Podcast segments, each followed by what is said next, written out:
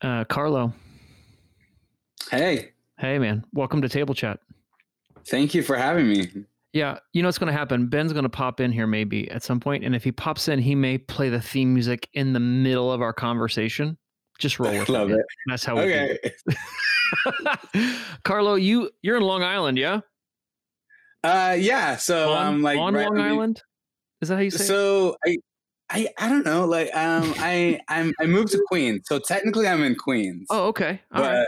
Long Island is literally walking distance from me. So Oh, I'm like that person who's like, I live in New York, and you're like, yeah, but barely. Like on a technicality, you know, like I got it. Cool, man. So you're in Queens, like far north Yeah. of Queens, right? Like real far north. Do you know? Uh, Do you know? Where are you you? know what? You know what happened? I moved in. Okay, so uh, we moved here in February, and then Yes. uh, I Oh was like hanging out with my cousins. I know, right? And then like maybe two weeks passed, and COVID like became big because before then everyone was like, mm, "Is COVID going to be like another SARS, you know, swine Yeah. flu? Like Yeah. it's going to be kind of scary, but not for real scary for like most people." But then COVID broke out, so I just stayed in uh, my house. Um, and then since then, I've sort of explored my neighborhood more, but Hmm. haven't taken the train too much. I think I took the train maybe twice. Uh, Okay. You know, just the idea of like public spaces is like slowly growing on me. Right, So right. see how that goes. Dude, I saw some posts. This is back in uh, late spring when New York was really getting hit hard by COVID. Yeah. And uh, I had I saw this post of somebody like cheering on their neighborhood because somebody went for a run through the neighborhood without a mask, and legit Mm. pe- people were like opening doors, opening windows, throwing vegetables at this person, like legit steaming ticked. Like chasing this person out of the neighborhood, and I just thought, man, that's so strange because that is not at all the vibe here. Like when you're outside and you're running, you don't have to wear a mask. But New York, New York does not mess around, dude. Only in New York, baby. Uh, all right, so you've been in New York, kicking it with moms and your cousins. Yeah. I think your sister's Yeah. around too. What What else are you up to? Let us back. know. Yeah, your sister came back from school. So are, you've been applying to a few jobs. What kind of what kind of work are you looking at? Yeah, so uh, I've uh, been freelancing as a um, editor. Um, I tutor on the side, um, and right now I'm um, looking at different uh, publishing houses jobs. So there's some Mm. editorial assistants at Simon and Schuster that are talking to me, and they seem really excited. So keep me in your prayers for that. Yeah. And um, there's another publishing house I applied to, Penguin uh, Random House. I think is, I might be getting my publishing houses confused, uh, but but that's going on.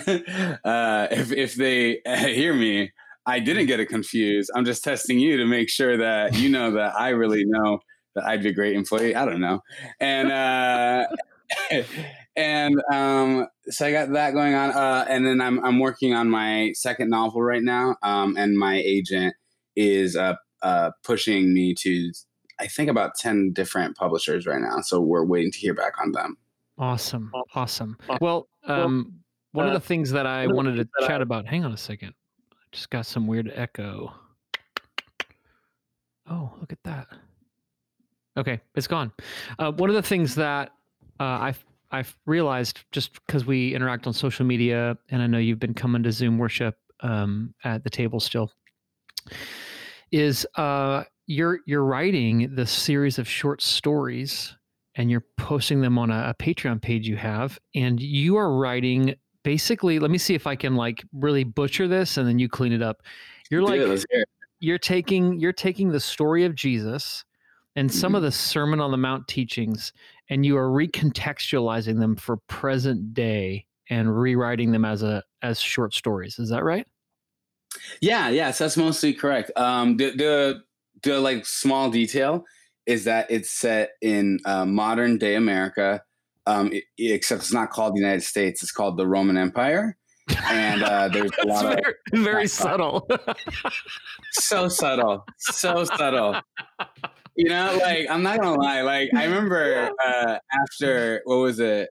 Like, because that's the thing about it, right? Like you you listen to sometimes you read the Bible or, or you you look at church history and you look at the teachings of the church fathers, and you're like, we couldn't have hammered this harder on the head. Mm. And modern Christians are like, I don't, I don't, me? No, no, no, no. We're, we're the Israelites. We're afraid of the Babylonians. And you're like, Mm. you live in the strongest empire in world history. How are Yeah. you the Israelites?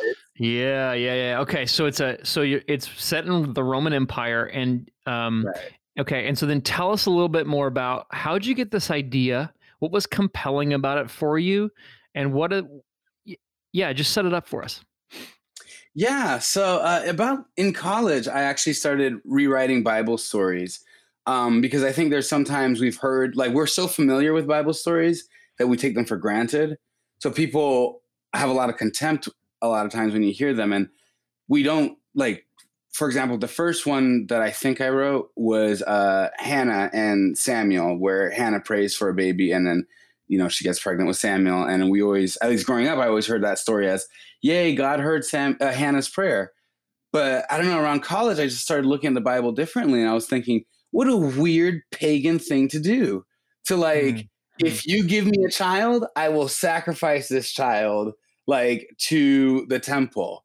You know, like you have to live for the rest of your life in the temple. Like, what a weird story. Like, how is that a happy ending?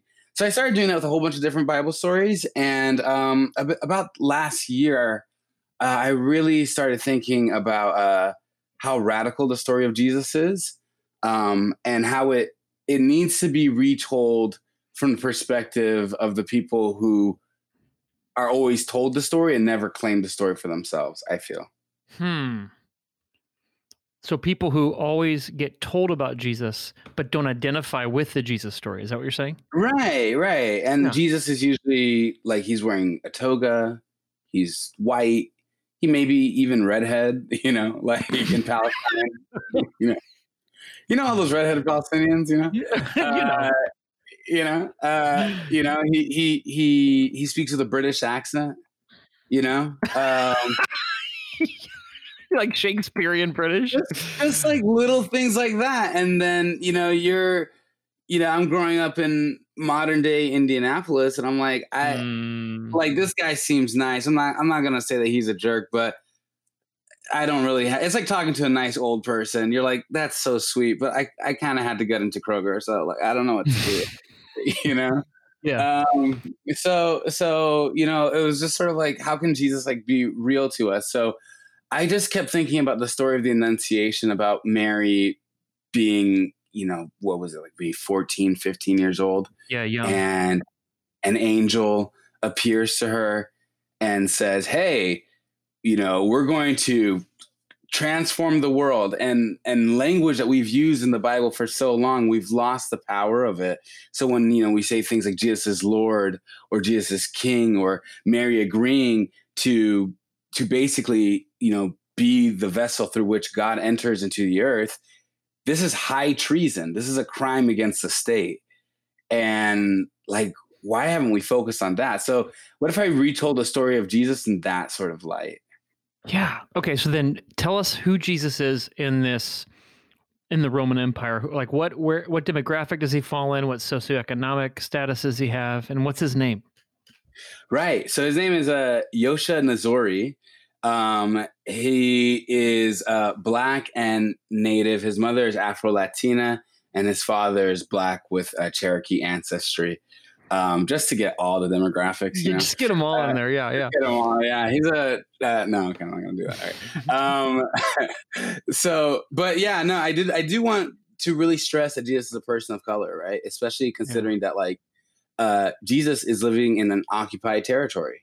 So, you know, Native Americans who live on the land that their ancestors lived and called home Yeah. can't move on their that own land as freely as they want to you know um black americans who historically continuously have to bear the brunt and the weight of anything that happens in the Mm. united states whether for good or bad we're the last people to get the good we're the Yeah. first people and the longest people to hold on to the bat.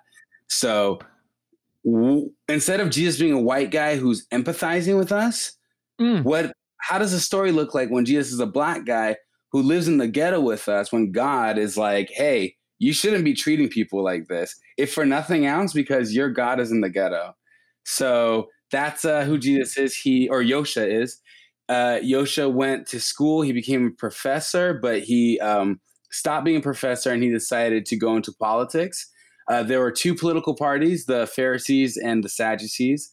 Uh, the Sadducees are really strict uh, and really concerned with wealth, and the Pharisees are really concerned with like you know reaching all the the distant demographic people that you know usually no one thinks they care about, but they're not mm-hmm. really serious about it. They're just like mm. all words, like no action. Mm. So there's a resistance movement that has been going on in the United States for hundreds of years, and now uh, Yosha Nazori he comes up.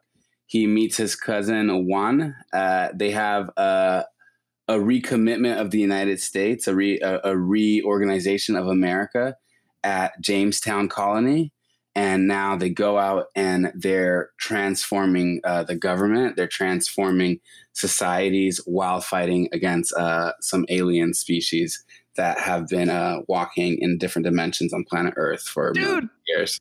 Dude, this is like Lovecraft country. This is like a little bit of like I love it. It's like sci-fi meets the Bible meets uh, yeah, like a decolonized socio-political reading of the scripture. Yeah. Uh, uh, this is awesome. Okay, so um, oh, can I, can I say this? The, the, reason I the reason I picked aliens. Um, is like, well, there's a lot of different reasons for it, but it really worked because aliens so often in our in our world we use colonial language around it, right? Mm-hmm. What would mm-hmm. happen? Wouldn't it be horrible, Matt? Wouldn't it be just the worst thing if a species of people came with uh with technology better than ours and with like you know military might stronger than us and and what if they told us how to live and what if they brought diseases and and just destroyed our whole system of life. Wouldn't that be horrible? Mm.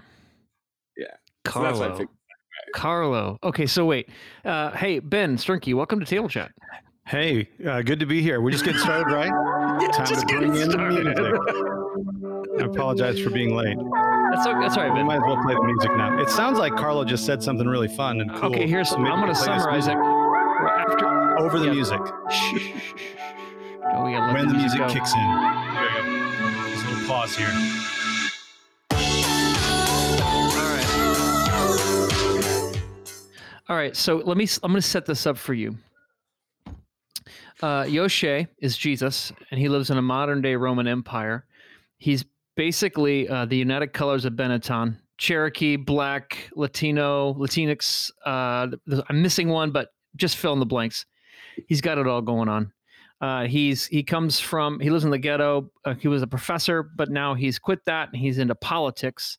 There's two made major parties, uh, the Sadducees and the Pharisees in this in this world that Carlo's created. The Sadducees are all about wealth and power. Uh, and the Pharisees are all about saying they want to bring people together and trying to help people, but not actually doing anything to change anything. So they're sort of about their own power, but they're using the marginalized to get it. Um, mm. In in this Roman Empire, uh, to introduce like an extra complexity, there's this um, alien presence, this highly advanced technolo- technological alien presence that's invading the Roman Empire and subjugating all of the the main people in power, telling them that they don't have the technology or the wherewithal or the intelligence to use their property, their land, their resources well, and they're using that to justify taking it from them. And so what Yoshe is doing is he's got a group of people they've gone to back to Jamestown and they're sort of refounding the Roman Empire based upon a different way of living. Going back Carlo. to Jamestown? Yeah. Yeah, the Jamestown colony, Jamestown. you know? Back where it all began. Yeah. I love uh, I love how uh, many layers there are to this. Did I get that right, Carlo? Uh, yeah, yeah. The, the Romans they don't know. The Romans the don't Roman, know what. They don't, they don't know about the aliens. They, oh. they don't oh. believe in the aliens. The aliens are called seraphs, and they don't believe in them. Um, the marginalized do, but the Romans don't, and that's why the seraphs are able to like control the Romans. Because the Romans won't acknowledge they exist. Yeah, exactly. Oh, Dang. Wow. All right. All right. Uh, uh, by the way, there's all kinds of uh, manifest destiny, doctrine of discovery kind of stuff going on there. We don't have to talk about that, but uh, I want to highlight something you said earlier, Carlo, and we want to um, pick like pick one of your Sermon on the Mount re- reworkings, and we'll have you read it here in a second. I love that. Um, but one of the things that I think needs to be said over and over and over and over and over again is that Jesus was a person of color living in a occupied land without rights and privileges and freedoms Right. and that's we could say way more than that but uh, we don't we and so when we read about jesus and we aren't maybe a marginalized minority person and we do have rights and freedoms and privileges and we are in control of our bodies and we have autonomy um, we cannot uh, collapse jesus into our world. Mm.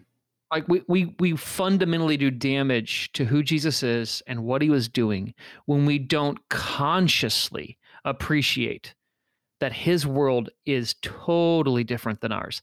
And i'm not just talking about like 2000 years ago like anybody's world 2000 years ago but with all those sort of all those different parts of his identity or parts of what constituted his world they're very foreign to many white americans and uh, you're highlighting that it sounds like in this reworking yeah Yeah, yeah. Um yeah, it's it's every time we forget that about Jesus, what no matter what the context of the story was, the the church is worse for it. So when the church forgets that Jesus is Jewish, then we start creating anti-Semitic theology that ends up hurting ourselves in the very long run, but hurting Jewish people in the in the immediate future. Mhm. Uh, when we forget that Jesus uh, shows many feminine traits that our society considers, you know, undesirable, instead of like Jesus with a tattoo on his thigh, you know, we see Jesus meek and mild, laying down his life on the cross. Whenever we dis, we try to push ourselves away from the femininity of Jesus. It's for the worse of masculinity. Um, every time we forget that Jesus is Palestinian, uh, that he's a person of color, you know, that he's poor, it's for the worse for everyone else. yes yeah yeah and it's not it's not like it sounds like it's it's not like jesus doesn't have anything to say to us it's just that the things that he could say to us we won't be able to hear unless we remember these other things about jesus Exactly. Yeah. And I mean like like no one no one you never see black people or poor people or women saying, mm, I don't know, it's a white person preaching, it's a rich person preaching, it's a it's a man preaching. I, I can't there's nothing I can really appreciate from this. It's it's just the humility that like maybe I I might have something to learn. mm-hmm. Yeah. mm-hmm. Mm-hmm. yes yes all right well hey carlo would you indulge us would you um would you read a part of maybe one of your re- re- reworkings of the sermon on the mount and give us any context we need to to enter it into what you're reading Yeah, for sure. So, um, so this is the fir- uh, part one of the manifesto. So, Yosha has already started a following, and those who are in his following or who are interested in joining his following are um, being instructed by the manifesto. So, the manifesto's readings they all work like this. They come in two parts. In the first part, we have the words of Yosha, uh, you know, like retranslated for our for our story. And um, in the second part, we kind of have like a little section that explains how that would look like in practice. Hmm. Um, so yeah, so this is going to be from his first, uh, from the the first um, section of our manifesto, our first part, and uh, it's a reworking of Luke chapter six. I want to say verse twenty, yeah, verse twenty to 24, 23 ish. Um, the manifesto of Yosha Nazori, as recorded by Lucas in his sixth chapter. In this government, favor and privilege goes to the poor, because the government of heaven is made for them. In this government, favor and privilege go to the hungry, because fullness and satisfaction goes to them. In this government, favor and privilege go to the mourners and all who suffer, because laughing and dancing, bread and roses go to them. Let it be clear people will hate you if you follow me. They'll stop inviting you to parties. You'll be a thorn in people's sides. They say, they'll say that you're evil and want to destroy society and sow chaos. They will do this and worse if you follow me. But when they do that, great favor and privilege will be with you. Be full of joy at that time because you have a great reward in God's presence. The ancest- their ancestors did the same thing and said the same things to civil rights leaders. It's great, man. All right. So, uh, Ben, what strikes you about that? Anything you anything you heard you want to comment on? Yeah, I mean, it's something that we've been emphasizing in this uh, Sermon on the Mount series. But I think the first thing is just you know how much um, how much we've like like your emphasis there, Carlo, on government in this government, you know, in this way of doing things, and it, like it's really earthy. It's very political. It's very much like oh we have to work out how we're going to actually like deal with you know each other and these things like so I, I think that's the first thing that strikes me is just is just it's a, it's another reminder that jesus wasn't just giving us pretty words as dallas willard said like he you know he he's actually giving us instruction on what's uh what the kingdom is like and and what you know what his government is like and that's that's another that's a good translation of kingdom it's like well that, that that's where a king rules that's where a king governs, you know. And Right. so, Yeah. so yeah, that, that's one th- that's one thing that I appreciated about that, and that I have appreciated about our series is just the earthiness of politics and the way that Jesus speaks to those things. Yes. Yeah, Carlo. And what was the way you uh um did you say favor and privilege? Was, the, was that the Yeah. language? So it was the idea of it was a yeah Instead of um, ble- like that's the way you're that's the way you're reinterpreting blessedness. Why did why did you decide on those two words favor and privilege for blessedness? blessedness is a very holy word. You know, it's a very Christianese word, at least in Western society. Um, mystical, and, and I love all the the things that kind of come along with that. But you know, like you know, saying "bless you" when you sneeze isn't the same as somebody saying, you know, I need to be blessed by God, and like you know. So, uh, so what is blessing? And I was just kind of breaking them down. This is kind of how I write the stories. I I'll take the idea and I'll break it down. I'm like, okay, what does this mean? Like, if I was saying it to today, so somebody who's completely unfamiliar with Christianity, how would I translate blessing to them? Um, so it's privilege. It's the chance that you know uh, when you're the son of someone, you get to do things that other people can't do. Um, my dad's Yes. a doctor. Growing up as a kid, we would like go into like the employees only sections of hospitals and get to sit in doctors' lounges and do all sorts of things. And if anybody saw us, they'd be like, "What are you doing here?" And I'm like, "My dad's a doctor." And they're like, "Oh, okay, go right ahead." So now I have access and I have like power to do Hmm. because of who my father is. Um, and uh, the the favor the favor is like you know special favor. So like you know the it, it's something as small as like getting nine pieces in your eight piece chicken McNugget. Come But it- on. But you know, it's, Getting it's a also- parking s- parking spot really close to the grocery store. Yeah. right right but but it- but it, but it's also it's also something as big as like hey i want you to know that in the government these people are the ones that you're going to be listening to so in our government favor and privilege go to the rich um, go to the mostly christian or you know something that can be swallowed as christianity um, you know uh, favor and privilege go to the beautiful Mm-hmm. uh, usually the young, but not always, but usually the young, um, the white, you know, the the the right accent white, not not any white. You got to be the good white, Mm. you know. Like these these are who favor and privilege go to in our in our You have a. Polish accent. No, no, wouldn't yeah, yeah, but you know, Yeah.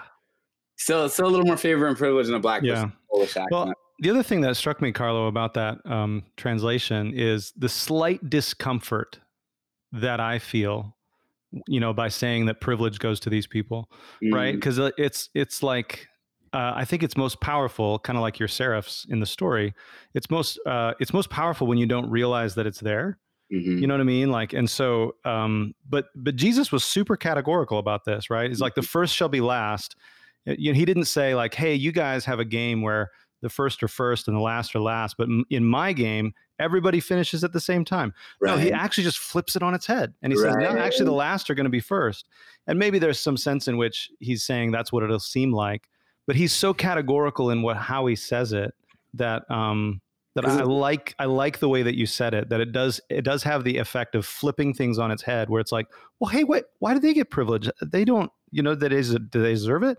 But you know we don't ask that about white yeah. people about you know what I mean? Like the people who have privilege we don't ask whether they deserve it. We sort of just assume that oh they they must have deserved it. That you know that must be why they have all that money.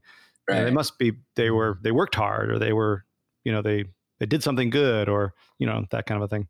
So it's I like I like that about it yeah, no, I we it's it's written to our story. Like I, mm-hmm. yeah, no, I I totally because I know for myself growing up, I I sort of wish and sort of read into that that's what Jesus means. What he's actually saying. Yeah. That like, oh no, no, now we're going to be all egalitarian. Everybody goes in at the same time. Because if I'm first in line, going in first in line with somebody else is fine. Right. But like, I will not be second. Yeah. you know, like. Yeah. Yeah, yeah, dude. Yeah, yeah. and we just it's so.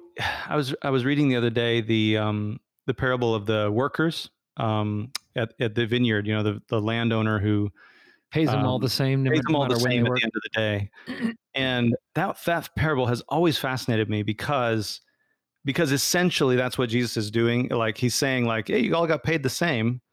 Um, but and and at the beginning of the day, everybody was fine with that. Right. But at the end of the day, they're not fine with it anymore because because they're comparing themselves, because there's a status game being played, because they're like they're like, well, well they only work for an hour. Like, how are people going to know that we worked all day unless you give us more money?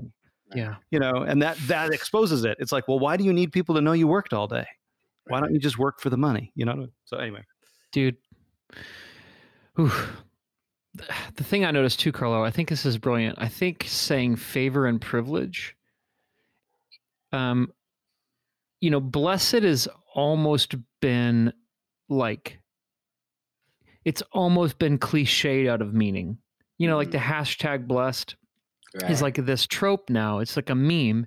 And so when, so the word blessed almost to me has this abstract spiritual meaning mm-hmm. that people try to like tether to, you know, their teeth whitening or you know what I mean, or like right, the biggest pumpkin right. of the pumpkin patch, and so right. then it, simultaneously they try to make it mean everything, and it means nothing.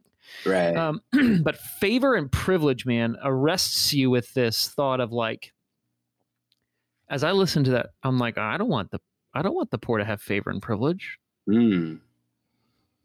Like, yeah. well, who says they get it? like, there's right. like this little meritocracy uh, yeah. uh, jerk in me that's like, wait a wait a minute, listen here, you. It's like a sibling who gets a bigger present than you under the tree. Yes, right. you know, and you're just like, oh, you guys, you know, like, uh, like, do you do you not love? Them? You know what I mean? Like, it's there's so much that gets revealed in that moment by like who gets favor and privilege. And I think this is, I think that the reason I like how you've done that, Carlo, is I think that's what Jesus was doing. He was just revealing, mm. you know, wh- like where do you assign favor and privilege? You know, why isn't it with these people? Why is it with these people? Well, you know what? I'm it's with these people in my kingdom. I, he just sort of lets that mess with people. Yeah, go ahead. I was I want to say it was Gandhi who had a quote.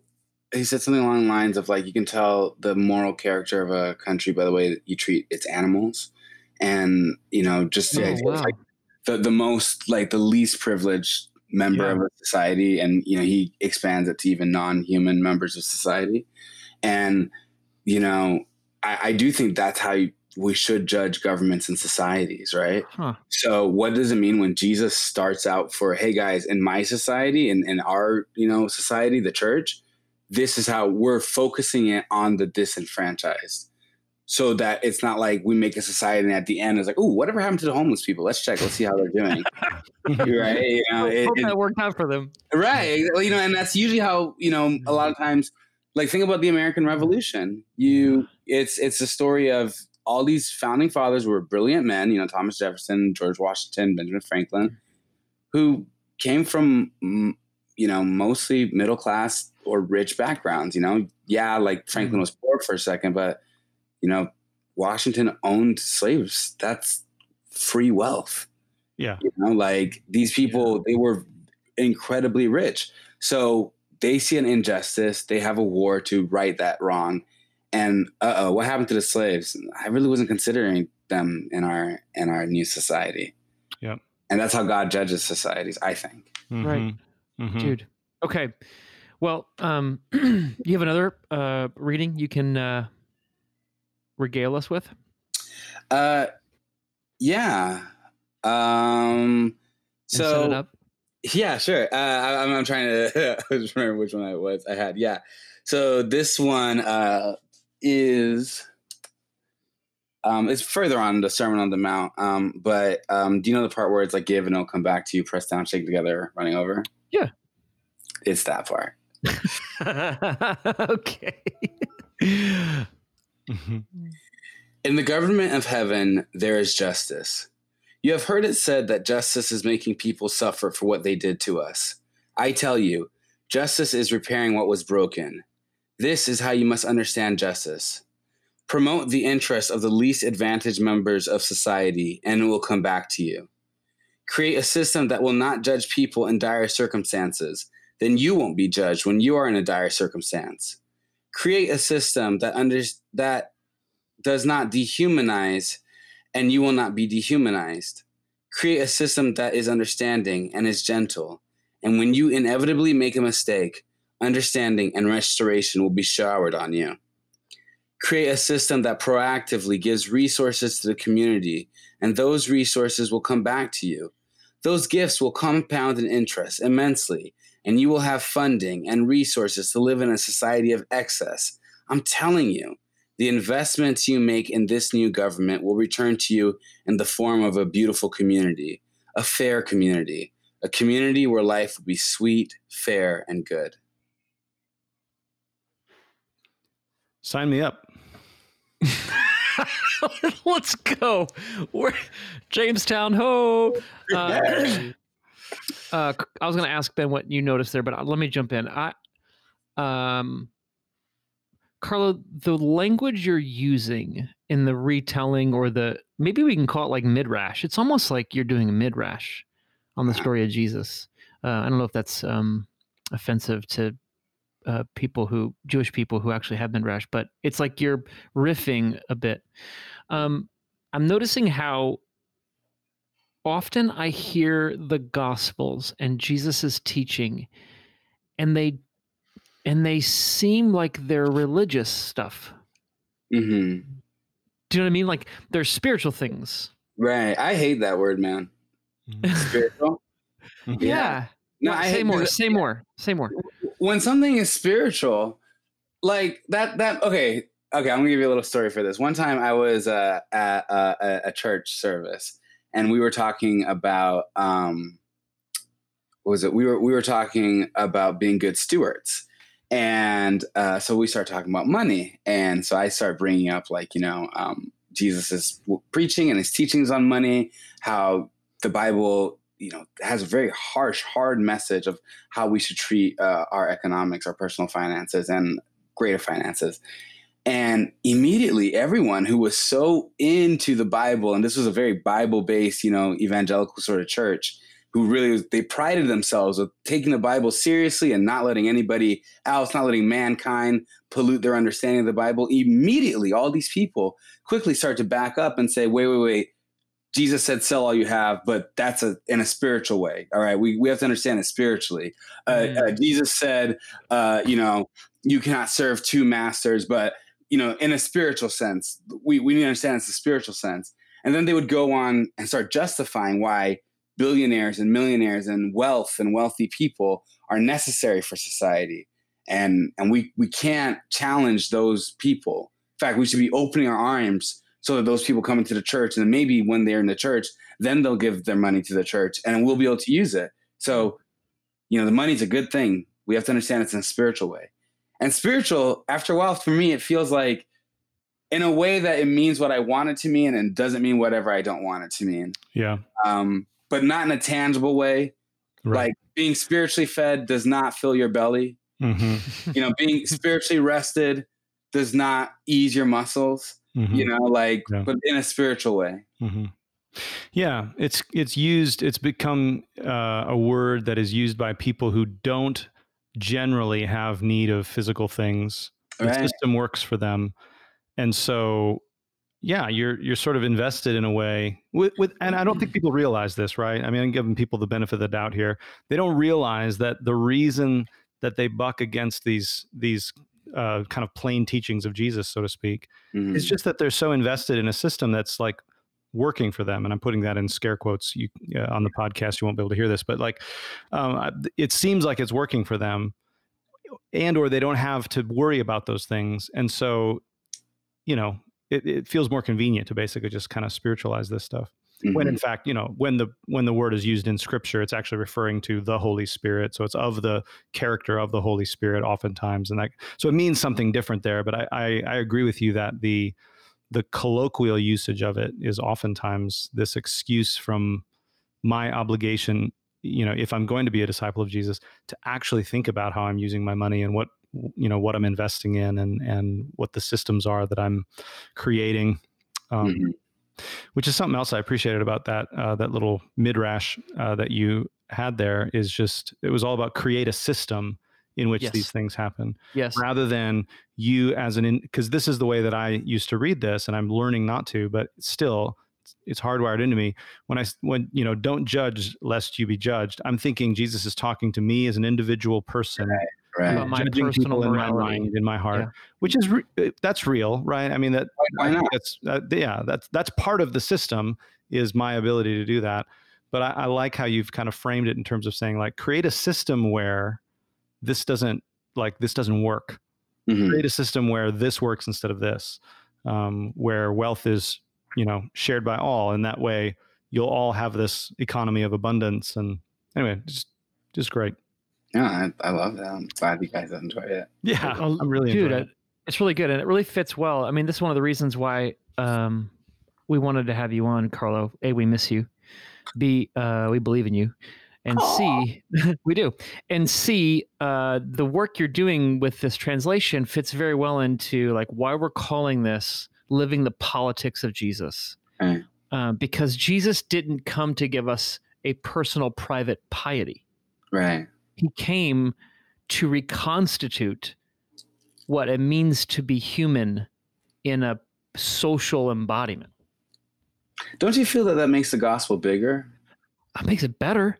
It, it like like I, I know, yeah, that makes it way bigger yeah I know like Yeah, you know, growing up it was sort of like like at least for me in, in the in the background that I came from, that was sort of not like looked down upon, I guess. You know, the the idea of that like, oh, you know, that's that's transforming the gospel into something that it's not. Let's not bring politics into these things. But before we were talking about, you know, me, Carlo Payon, and whatever city I live in, whether it's in Indianapolis or in New York, and you know, my personal day. And that's a beautiful, beautiful story. Don't get me wrong. And and if that was all that God was, he would still be worthy of worship. But now it's all of creation. Creation that I don't even know exists yet. Creation bigger than me and much smaller than me and further from me and much more closer to me than I've ever known because it encapsulates every aspect of my life Mhm. as Yes. opposed to like in my quiet time, which is once again great, but you have to have time to have quiet time. You need to have a space that is quiet to have quiet time. You know, all these assumptions are kind of being forced into the Bible when we when we look at Yeah. it this way. It, it becomes like a religion for middle class people. Yeah, yeah, it's a it's an optional add-on to to a life, you know, for people who are into that kind of thing. Right. Um, and it- yeah, so I I agree with you. I think it makes it bigger, which I think makes it scarier. Um, in a sense, it's scarier because that's better, like you said, Matt. But it's also scarier if you are Mm. like white, if you're middle class, like if you Yes. if, if you are comfortable in the system, it is it's a big it's a big scary thing to follow Jesus if these are the implications. Um, and so it it it does change it. Um, and I, I think you're right. It doesn't reduce it to something; it expands it to something. Um, Yeah. I think it I think it's Brian Zahnd who said, you know, what we've done is we've relegated Jesus to Secretary of Afterlife Affairs Mm. and and I you know I- I grew I had a you know but I grew up in the kind of the evangelical world and I like my impression for the most part was that Jesus came to like secure this insurance policy that makes sure that I get into heaven when I die and in the, in the meantime try to be nice Mm. Yeah. You know, and I was just like, at at a certain point, I was like, that is not compelling anymore. Right. I mean, heaven thing sounds great. I'd rather go there than go to hell. So thank God for this insurance policy. But what am I trying to do in the meantime? Like, what am what's actually? I'm just trying to be nice. So that that's something that I really really loved about the the series. Um, and as it goes on, you know, obviously, like we know the ending. So, Mhm. uh, but Mm-hmm. the, Jesus doesn't get crucified for being nice. Right. Um, you know, when when you think of crucifixion as oh, this was a a specific type of execution for enemies of the state, and then we see that he had a triumphal a triumphant entry into Jerusalem, Mhm. then you start to be like, oh, yeah, that makes sense. Yeah. That that would be tantamount to somebody, you know, walking from the Capitol or from the Lincoln Memorial all the way to the White House and saying, "All right, you know, I put a hand on the Bible," and then you're like, "Wait, are you are you taking over the country? Is this a coup?" Yeah. Um, Totally. and he did that for like what a week. like, Yeah. so yeah, it's just sort of be like, yeah, no wonder he was killed. So Yeah. if that's how he was killed, then maybe that has more to say about my relationship to the state and to government than you know. Yes. yeah. I, I hope you know my, my Christian attitude. You know, helped me bite my tongue at work today. Yeah. Dude, uh, I mean, that's good, right? yeah. Yeah. Yeah. Yeah. But, Yeah. Well, what you're highlighting, though, is why going to the wilderness, baptizing people in the Jordan River, baptizing Jewish people who weren't baptized, Gentiles were baptized, baptizing Jewish people, having them leave the promised land and come back into the promised land through the Jordan River outside. This is why the religious leaders were there, like uh, brooding and steaming pissed and why John the Baptist says, "What are you doing here?" Right? Um, Right. This this is this is why riding into Jerusalem on a donkey is such a politically scandalous act. This is why when the paralytic gets lowered lowered through the roof, Jesus says, "Which is more hard to say, your sins are forgiven, or take up your mat and walk?" And the the punchline there that we miss is that Jesus didn't have authority to forgive sins in the mm. dominant power structure of the day. The people who did, who controlled that system, to use one of your words, Carlo, that mechanism were in the room. And everybody in the room knew that the only way this person's sins could be forgiven was through their mechanism. And so he's mm-hmm. looking at them and saying, uh, Which would you rather me say? Something that will take your power away, that anybody could say, or to do the thing that you couldn't do, Mm, which is take up your mat and walk right. it's a right. it's a like it is th- it's there's no win for them there they Mhm. can't say either is easier because both of them cost them status and honor so i like here here's here's what uh, i think your writing helps us recover and why i want to commend it is because all those interactions and more. Jesus is not simply a spiritual teacher. He is confronting the systems and structures the dominant power of his day that oppress and hurt and malign people that create two classes of people or three classes or 18 classes of people and relegate some to you don't get favor and privilege. And he is dismantling it and he's doing it in a tenaciously uh, present ruthlessly pointed um, brilliant way over and over and over again right. and we turn uh the we turn the paralytic story into well this is when jesus proved his divinity and i want to go that's crap here's what he was doing Mhm, and anyway mhm. i'm sorry sorry no, no. you, you I- know what i'm saying you know what i'm saying No, and, and you know the thing about it is really interesting. Whenever I, I talk to people about the gospel, non Christians, um, I one Jewish friend in my mind in particular, and um, a, a pagan, a, a Wiccan friend in my mind that I, I spoke to, and because the evangelical world of Christianity is so up and front and center, they were like, I feel like I know this story. And to evangelicals too, whenever Mm. I, I do these things, I Mm. reword the stories in a certain way immediately no matter what the background, it's it no longer becomes a sort of like, well, I'm not Christian, that's not really apply to me, but you know, thanks, I, I appreciate your religion. It starts becoming a, oh wow, oh this is rel- like I don't need to come down and say a Jesus prayer. I don't need to sign my name or anything. Immediately, just the words themselves, they start to like come alive in my life. And Ben yet said something, and I, I'm saying this as if like I'm not middle class, as if like I don't have privilege that our society applauds. And Mm. that's the scary thing about it. Like Mhm. Yeah. for me, I, I love to find my oppression and be like, ha, Jesus loves me this time now. so I got that oppression. But like all the other privilege I have, I'm like, well, you know, we're all front and center at the, at the table. And God's like, nah, you're still in the back, bro. Like, let's Yeah. go. You know? Yeah. Uh, dude, Carlo, my, my mind's spinning. I'm just going through all these stories that I I'm I'm using Yosha. Yo, I'm taking Yosha through all my stories right now, the scripture, and he's helping me. Uh, Mm. Speaking of Yosha and his uh his travel log, um, if people wanted to read more about this, could you tell us about your uh your Patreon page and and how people can support you and read more of your stories if they want? Yeah, I'd love to. Uh, so my Patreon page is CE Pan at, or sorry, patreon.com forward slash CE Pan. I'm so used to saying that. Uh, um, so the easy way to remember how to spell Payon is C. So it's going to be CE, then PE, and then AN. Yeah. Um, and then and that's CE Payon. Uh, so it's patreon.com forward slash CE Payon. Uh, and you can become a patron for five dollars a month. You can get access to all these stories, Hmm. um, and they come out usually on a weekly basis. Um, trying to be pretty good about that. Uh, yeah, but we we had a we had a stumble a couple months back, but usually on a weekly basis. Um, if if five dollars a month, you know, I do want to make it accessible to everybody. I get like that college student life, and you're like, I know it's just five dollars, but listen. Uh, so you can do three dollars a month. You get access to all my poetry that I write. I also write poetry, and uh, you'll get access to uh, one story uh, a month, and then one dollar a month if you just want to be a supporter. You get access to uh, a story or a poem a month, uh, depending on the month. Yeah. Well, your writing's worth three times as much. Hmm. thank but uh, anyway, Carlo, Such a thanks for reading. It's a, such a bargain. Thanks for uh, thanks for reading some of your stuff t- with us today. Thanks for being a part of our community, even there in somewhere between Queens and Long Island, New York City ish. And also, uh, just thanks for sharing your gift with us. Thanks, you guys. I miss you guys so much. Yeah, we miss you too, Miss man. you too, man. So All right. love you guys.